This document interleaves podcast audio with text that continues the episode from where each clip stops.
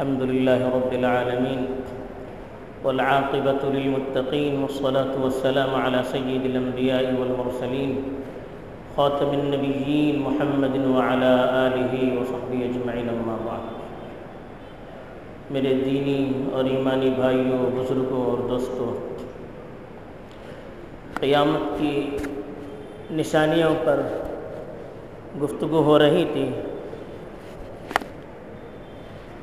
اس ہفتے خطبے میں جس خاص نشانی کا تذکرہ کیا گیا ہے، وہ ہے قیامت کے قریب علم کم ہوتا چلا جائے گا، جہالت بڑھتی چلی جائے گی اور اس کی وجہ سے بے حیائی اور غلط کام عام ہوتے چلے جائیں گے۔ اب ایک سوال پیدا ہوتا ہے کہ علم کہاں کم ہو رہا ہے؟ علم تو پہلے کم تھا، اب تو علم بڑھ رہا ہے۔ کتابوں پر کتابیں لکھی جا رہی ہیں۔ اسکول، مدارس، کالجز، یونیورسٹیز، ہر جگہ اس کی کثرت ہو رہی ہے۔ جگہ جگہ اسکول، کالج، مدارس، یونیورسٹیاں بن رہی ہیں۔ اور تعلیمی تناسب پچھلے زمانوں کے مقابلے میں اور بڑھتا جا رہا ہے۔ تو علم کم کہاں ہو رہا ہے؟ علم تو بڑھتا جا رہا ہے۔ یہ ذہن میں اشکال پیدا ہوتا ہے۔ ایک غلط فہمی ہے یہ۔ علم کا مطلب کیا ہے؟ مجھے اس پر کوئی اپنی طرف سے رائے دینے کی ضرورت نہیں ہے۔ آپ کو اس پر اشکال کرنے کی ضرورت نہیں ہے۔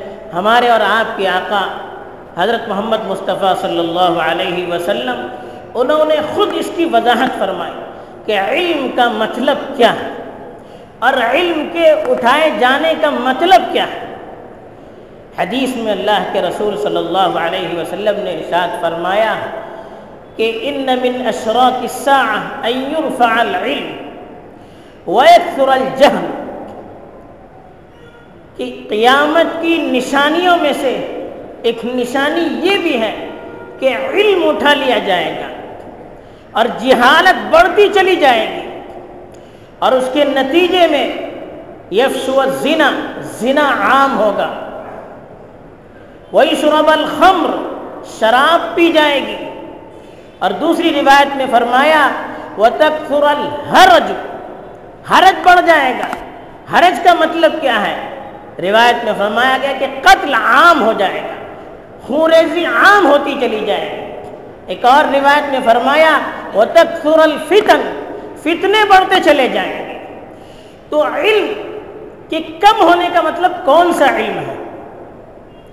قیامت کے قریب ایک روایت میں امام بخاری نے اپنی کتاب الادب المفرد جو ان کی کتاب ہے، بخاری شریف کے علاوہ، اس میں صحیح صنعت سے ایک روایت بتائی ہے۔ اس میں یہ بھی ہے کہ ایکثر القلم ایظہر القلم، دوسری روایت میں آیا ہے۔ یفشو القلم یعنی لکھنا، پڑھنا، کتابیں، یہ ساری چیزیں قیامت کے قریب عام ہو جائیں گی، لیکن علم اٹھا لیا جائے گا۔ اصل علم کیا ہے؟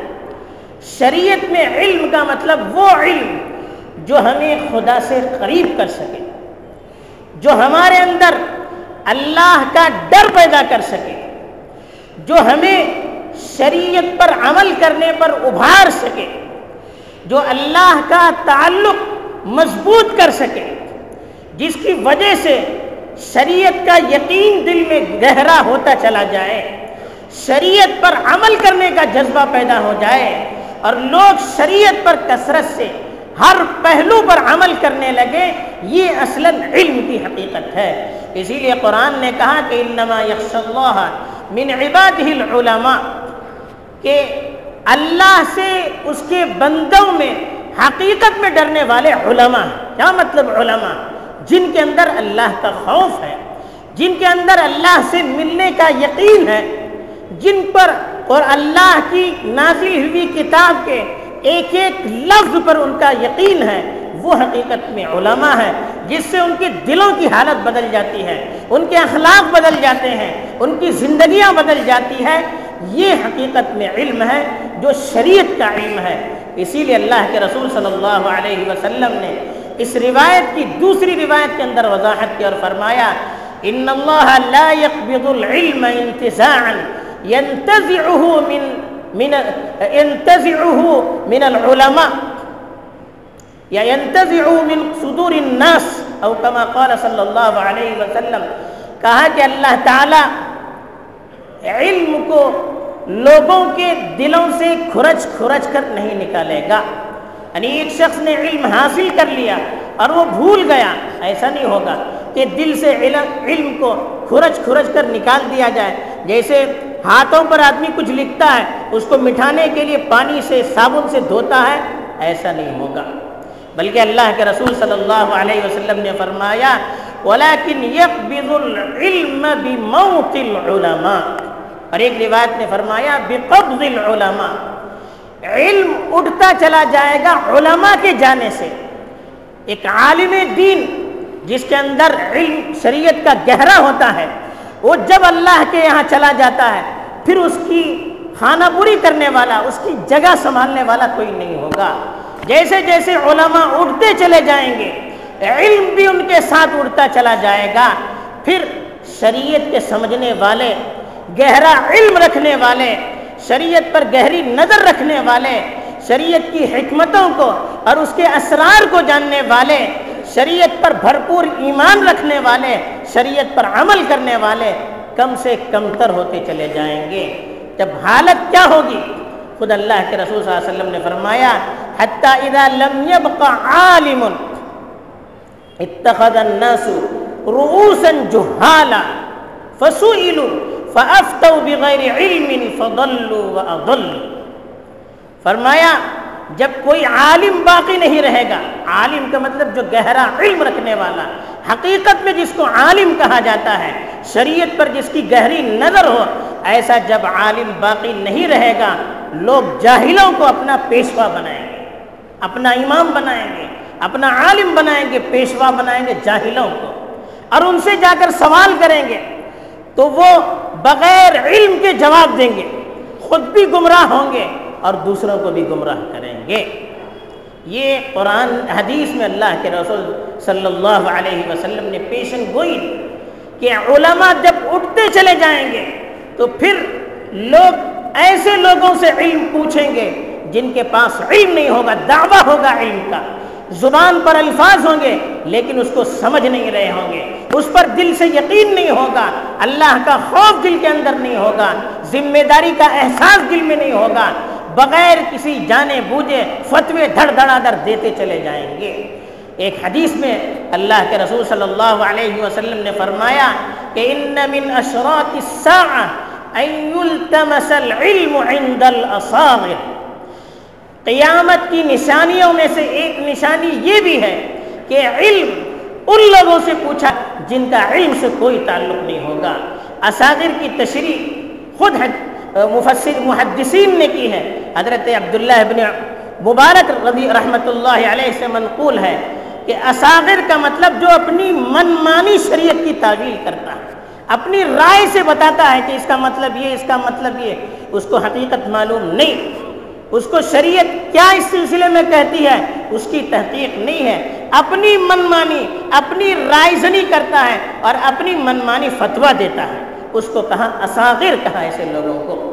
اور دوسری روایت میں کہا گیا، مفت دوسرے بعد حضرات نے کہا کہ اساغر کا مطلب اہل البدع، بدعتی لوگ جو شریعت میں نئی نئی چیزیں گھڑنے والے ہیں۔ شریعت میں وہ چیزیں، وہ باتیں بتانے والے، وہ اعمال شریعت میں رائج کرنے والے۔ جن کا نہ شریعت میں کوئی ثبوت نہیں ملتا ہے، نہ صحابہ کے دور میں، نہ اللہ کے رسول صلی اللہ علیہ وسلم کے دور میں اس کا ثبوت ملتا ہے۔ تو ایسے لوگوں سے جب علم کے بارے میں پوچھا جائے گا تو کیا بتائیں گے؟ آج ہم اپنی آنکھوں سے دیکھ رہے ہیں۔ آج جو معتبر علماء ہے یا تو اٹھتے چلے جا رہے ہیں، ان کا بدل نظر نہیں آتا ہے۔ جو ہیں، ان سے بھی لوگوں کو بدگمان کیا جا رہا ہے۔ دور کیا جا رہا ہے، ان کے خلاف پراپگنڈے کیے جا رہے ہیں اور ان کے چہرے کو بدنما بنا کر معاشرے میں پیش کیا جا رہا ہے، اور یہ پری پلان ہو رہا ہے۔ یہ دشمنوں کو بھی معلوم ہے کہ جب تک یہ امت مسلمہ اپنے عالموں سے جڑ کر رہے گی، اس کو کوئی گمراہ نہیں کر سکتا۔ ان کو ان کے علماء سے دور کیجیے، ان کو گمراہ کرنا آسان ہو جائے گا۔ آج دیکھتے ہیں کہ ایسے ایسے لوگ فتویٰ دیتے ہیں۔ جن کو علم کی بو باس بھی نہیں ہے۔ لوگ کہتے ہیں، دیکھیے کتنی اچھی باتیں کر رہا ہے۔ ایسے مجلس میں پوچھو، ایسے فتوا دے رہا ہے۔ لیکن لوگوں کو یہ معلوم نہیں کہ اس کی بات صحیح بھی ہے یا نہیں۔ وہ جس حدیث سے استدلال کر رہا ہے، جو حدیث دلیل کے طور پر بتا رہا ہے، اس حدیث سے وہ مسئلہ ثابت ہوتا ہے یا نہیں؟ جو قرآن کی آیتوں پڑھ کر پیش کر رہا ہے، ایک تو صحیح پڑھ نہیں پاتا ہے پڑھ پاتا ہے تو اس کا مطلب صحیح نہیں بتا پاتا، اس سے مسئلہ صحیح نہیں بتا پاتا۔ اور ہم کہتے ہیں، دیکھو، یوٹیوب میں دیکھ کر، فیس بک میں دیکھ کر، واٹس ایپ میں دیکھ کر آج سب مفتی بنتے چلے جا رہے ہیں۔ اور ایسے لوگوں کی باتیں عام کی جا رہی ہیں جن کا علم سے دور دور تک تعلق نہیں ہے۔ اور حدیث میں جو کہا گیا اساغر الناس، ایسے لوگ آج کل فتوے دے رہے ہیں۔ اس لیے بڑے بڑے معتبر علماء پر سے اعتماد اڑ گیا ہے۔ ان کے بارے میں لوگ کہتے ہیں، ارے ان کو کیا معلوم؟ مدارس کے علماء کو کیا معلوم؟ وہ تو تنگ نظر ہیں وہ تو پرانے خیال والے ہیں، جن کی زندگیاں کتابوں کے غرب سمندر میں گزری۔ بیس سال، تیس سال، چالیس سال، پچاس سال سے جو قرآن اور حدیث پڑھا رہے ہیں، ان کو معلوم نہیں تو کن کو معلوم رہے گا؟ تو یہ جو علم اڑتا چلا جا رہا ہے، وہ شریعت کا علم ہے۔ حدیث میں جس علم کی قلت کے بارے میں کہا کہ قیامت کے قریب علم کم ہوگا، وہ شریعت کا علم ہے۔ ورنہ کتابیں تو بہت عام ہوگی، لیکن کتابوں کے سمجھنے والے نہیں ہوں گے۔ اس پر عمل کرنے والے نہیں ہوں گے۔ اس پر جن کا یقین اور ایمان مضبوط ہو، وہ لوگ نہیں ہوں گے۔ جو اس کی صحیح تشریح سمجھتے ہوں، ایسے لوگ نہیں ہوں گے۔ اڑتے چلے جائیں گے۔ یہاں تک کہ قیامت کے قریب یہ حالت ہوگی۔ ابن ماجہ کی روایت ہے کہ علم ایسے مٹ جائے گا جیسے کپڑے پر سے نقش و نگار مٹتے ہیں۔ کام کیا ہوا کپڑا رہتا ہے، جس پر نقش و نگار رہتے ہیں، وہ دھوتے دھوتے دھوتے دھوتے، آہستہ آہستہ اس کا کلر دھیما دھیما مدھم مدھم ہو جاتا ہے، کمزور ہو جاتا ہے۔ یہاں تک کہ ایک زمانہ ایسا معلوم ہوتا ہے کہ خوبصورت نقش و نگار والا کپڑا بالکل سپاٹ بن جاتا ہے۔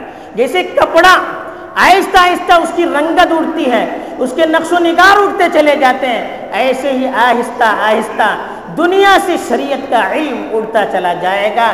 یہاں تک ایک زمانہ ایسا آئے گا، لوگوں کو یہ معلوم نہیں ہوگا کہ روزہ کیا ہے، نماز کیا ہے، صدقہ کیا ہے، حج کیا ہے۔ ان میں سے جو بوڑھے ہوں گے، بوڑھیاں ہوں گی، وہ یہ کہیں گے کہ ہم نے اپنے آب و اجداد کو لا الہ الا اللہ کہتے ہوئے سنا تھا۔ یہ زمانہ آہستہ آہستہ قیامت کے قریب آنے والا ہے۔ اس لیے کہ قیامت کب آئے گی جب زمین پر اللہ اللہ کہنے والا بھی نہیں رہے گا۔ تو یہ علم کی کمی ہوتی چلی جا رہی ہے اور یہ کب ہوگی۔ اس کی بھی وضاحت حدیث میں فرمائی کہ یہ تقارب الناس وَيَقِلُّ الْعِلْمِ وَيُرْفَعُ الْعِلْمِ، کہا کہ زمانہ جب چھوٹا ہو جائے گا، تب علم کم ہوگا، جہالت بڑھتی جائے گی، فتنے بڑھتے جائیں گے۔ اب زمانے کا کم ہونے کا مطلب علماء نے یہ بتایا ہے کہ دن، ہفتہ، مہینہ، سال، اس کی برکت ہی ختم ہو جائے گی۔ مہینہ ایسے گزرے گا جیسے ہفتہ گزرتا ہے۔ ہفتہ ایسے گزرے گا جیسے دن گزرتا ہے۔ سال ایسے گزرے گا جیسے مہینہ گزرتا ہے۔ وقت کی برکت کم ہو جائے گی۔ جب یہ حالت ہو جائے گی تو علم کے اندر کمی ہوتی چلی جائے گی۔ اور جب علم کم ہوگا، جہالت بڑھے گی۔ اور حدیث میں فرمایا وہ الجہل جہالت بڑھے گی اور اس کے نتیجے میں زنا عام ہوگا بہائی عام ہوگی، کھلم کھلا زنا کیا جائے گا، کوئی ٹوکنے والا نہیں رہے گا، اور زنا کے جو وسائل ہیں، جو دروازے ہیں، وہ کھول دیے جائیں گے، چوپٹ کھول دیے جائیں گے۔ آج کیا ہو رہا ہے؟ آج قانونی آ رہا ہے۔ زنا کی، بے حیائی کی قانونی طور پر بڑے بڑے ملکوں میں اجازت دی جا رہی ہے کہ آپ من مانی کیجیے، آپ کو کوئی روکنے والا نہیں ہے۔ انسان کا پیدائشی حق اس کو مانا جا رہا ہے کہ جو چاہے آپ آدمی کرے، اپنی منمانی کرے۔ افسوس ہی ہوتا ہے کہ اچھے اچھے لوگ، اچھے اچھے ادارے والے اس کے لیے اپنے دروازے کھول رہے ہیں۔ بچے اور بچیوں کو ایک ساتھ بٹھا رہے ہیں۔ بے پردگی کو عام کیا جا رہا ہے۔ اس کو جرم قرار دیا جا رہا ہے۔ اس پر کوئی آواز اٹھاتا ہے، اس کی آواز کو دبایا جاتا ہے، ان کو دشمن قرار دیا جاتا ہے۔ ترقی کے نام پر یہ سارے کھیل ہو رہے ہیں۔ ہماری بچی، ہماری بچیاں اور ہمارے بچے خود اپنے اداروں میں محفوظ نہ ہو تو کہاں پر محفوظ رہ سکتے ہیں؟ ان کو ہم ایسا موقع دے رہے ہیں۔ پٹرول اور آگ کو ایک جگہ پر رکھا جائے تو کیا ہوگا؟ آگ لگے گی۔ آج آگ لگ رہی ہے۔ ہم دونوں کے ایک بینچ میں بٹھاتے ہیں، ایک ساتھ بٹھاتے ہیں۔ پڑھانے والے، وہ بھی دوسرے۔ ایک مرد پڑھاتا ہے، عورتیں سنتی ہے عورت پڑھاتے ہیں پڑھاتی ہے مرد بیٹھ، بچے بیٹھتے ہیں۔ کہاں سے اس کا، ان کا دماغ تعلیم میں لگے گا؟ بے حیاں ایسی عام ہوتی ہے ہم اپنی مرضی سے، اپنے ارادوں سے ان کو چھوڑ رہے ہیں۔ اپنے اختیار سے کھلے عام اس کی اجازت دے رہے ہیں۔ اور بتانے پر الٹی سیدھی تعویلات کرتے ہیں، یہ شیطانی وسابس ہے جو ہماری زبانوں سے نکلتے ہیں۔ یہ ہماری کم ہماری کمزوری ہے، کم علمی ہے، مرعوبیت ہے، ڈر ہے، خوف ہے، جو اس طرح کی تعویلات، جھوٹی تعویلات، شیطانی تعویلات ہماری زبان سے نکالتا ہے۔ تو اس لیے میں خاص طور پر اپنے ذمہ داروں سے بھی کہوں گا کہ ہمارے اپنے ہاتھوں میں ادارے ہیں تو ہم ان کو فحاشی کا اڈا نہ بننے دیں۔ کل کو مجھ سے بھی اللہ پوچھیں گے، آپ سے بھی اللہ پوچھیں گے۔ آج ہم یہاں ہیں، کل چلے جائیں گے، ہماری نسل آئے گی۔ اگر ہم نے ان کو بے حیا بنا دیا، ان کی وجہ سے بے حیائی پھیل گئی، زنا پھیل گیا پھیل گیا۔ فحاشی پھیل گئی۔ ہم ذمہ دار ہوں گے۔ کل کو اللہ کے پاس نہ اللہ ہمیں معاف کرے گا، نہ یہ نسل ہمیں معاف کرے گی۔ یہ اللہ کے پاس ہمارا گرے بان پکڑ کر کہے گی کہ یا اللہ، ان لوگوں نے ہمارے سامنے یہ سارے دروازے کھولے تھے۔ اس کی وجہ سے ہمیں بے حیائی کا موقع ملا، ہمیں زنا کا موقع ملا۔ ہمیں آپس میں ایک دوسروں سے مل کر ہنس کر باتیں کرنے، گفتگو کرنے، پارک میں بیٹھنے، ادھر ادھر گھومنے کا ہم کو موقع ملا۔ آپ پہلے ان کو پکڑیے اس کے بعد ہم کو پکڑیں گے۔ ہاں، ہماری خبر لیجیے۔ یہ یہ نئی نسل جن کے لیے ہم ترقی کا سوچ رہے ہیں، یہ اللہ کے پاس کل کو ہمارا گریبان پکڑے گی۔ اللہ کو حاضر ناظر بنا کر میں آپ سے کہتا ہوں، آپ مجھے اللہ کے لیے نہ پکڑیے کل اللہ کے پاس۔ میں اپنی زبان سے کہہ رہا ہوں، اب آپ کی ذمہ داری ہے، آپ کس طرح سے سنبھالتے ہیں؟ کل اللہ کے پاس ہم سب کو جواب دینا ہوگا۔ تو ایک کہا کہ زنا پہلے گا۔ دوسری چیز بتائی، یشرب الخمر۔ شراب پی جائے گی۔ آخرت میں، آخری دور میں شراب عام ہوگا، نام بدل بدل کر لوگ نشہ کریں گے، شراب پئیں گے۔ آج افسوس ہوتا ہے، اچھے اچھے نوجوان، اچھے اچھے مسلم معاشرے والے نوجوان، بچے، یہاں تک کہ عورتیں اور بچیاں آج اس لت میں پڑی ہوئی ہیں۔ الگ الگ نام پر شراب معاشرے میں عام ہو رہی ہے، جس کی وجہ سے صحت بھی خراب ہو رہی ہے۔ اور دماغ بھی کمزور ہو رہا ہے۔ معاشرے میں بے حیائیاں، لڑائی جھگڑے عام ہو رہے ہیں، طلاق عام ہو رہی ہے۔ اور جو جو غلط کام ہو رہے ہیں، اپنی آنکھوں سے ہم دیکھ رہے ہیں۔ اس پر بھی روک روک لگانے کی ضرورت ہے۔ تیسری چیز جو علم کی کمی کی وجہ سے کہا، وہ ہے قتل عام ہوگا۔ آج دیکھیے، معلوم نہیں مارنے والے کو کیوں مار رہا ہے۔ جس کو مارا جا رہا ہے، اس کو بھی بیچارے کو پتہ نہیں ہے۔ کیوں مارا جا رہا ہے؟ انسانی خون اس کی قیمت کتوں سے بھی گئی گزری بن چکی ہے۔ کتوں کو پالتے ہیں، اس کی خبر گیری کی جاتی ہے۔ لیکن انسانوں کی کسی کو ہمدردی نہیں ہے۔ زبان سے بولتے ہیں، لیکن انسانیت ہمارے دلوں سے نکل چکی ہے۔ یہ علم کے نہ ہونے کی وجہ سے اس طرح کے اثرات آج معاشرے میں عام ہو رہے ہیں۔ ابھی ابتدائی مراحل میں ہے، وہ آخری مرحلہ آیا نہیں ہے۔ اب ہم سنبھل سکتے ہیں، ہم کوشش کر سکتے ہیں۔ یہ باتیں اس لیے بتائی جاتی ہے کہ ہمارے سامنے اگر یہ چیزیں ہو رہی ہے تو ہم اپنی مقدور پر اپنی طاقت پر، اپنی استطاعت پر، اپنی کوشش جتنی کر سکتے ہیں، اتنی کوشش کریں تو اللہ کل کو ہمارے پاس ہم سے اس کے بارے میں سوال نہیں کرے گا۔ تو یہ قیامت کی جو نشانی بتائی گئی ہے، اس کا علاج یہ ہے کہ ہم دین کے علم کو حاصل کریں، خود بھی حاصل کریں، اپنے بچوں کو بھی دین کی تعلیم دیں۔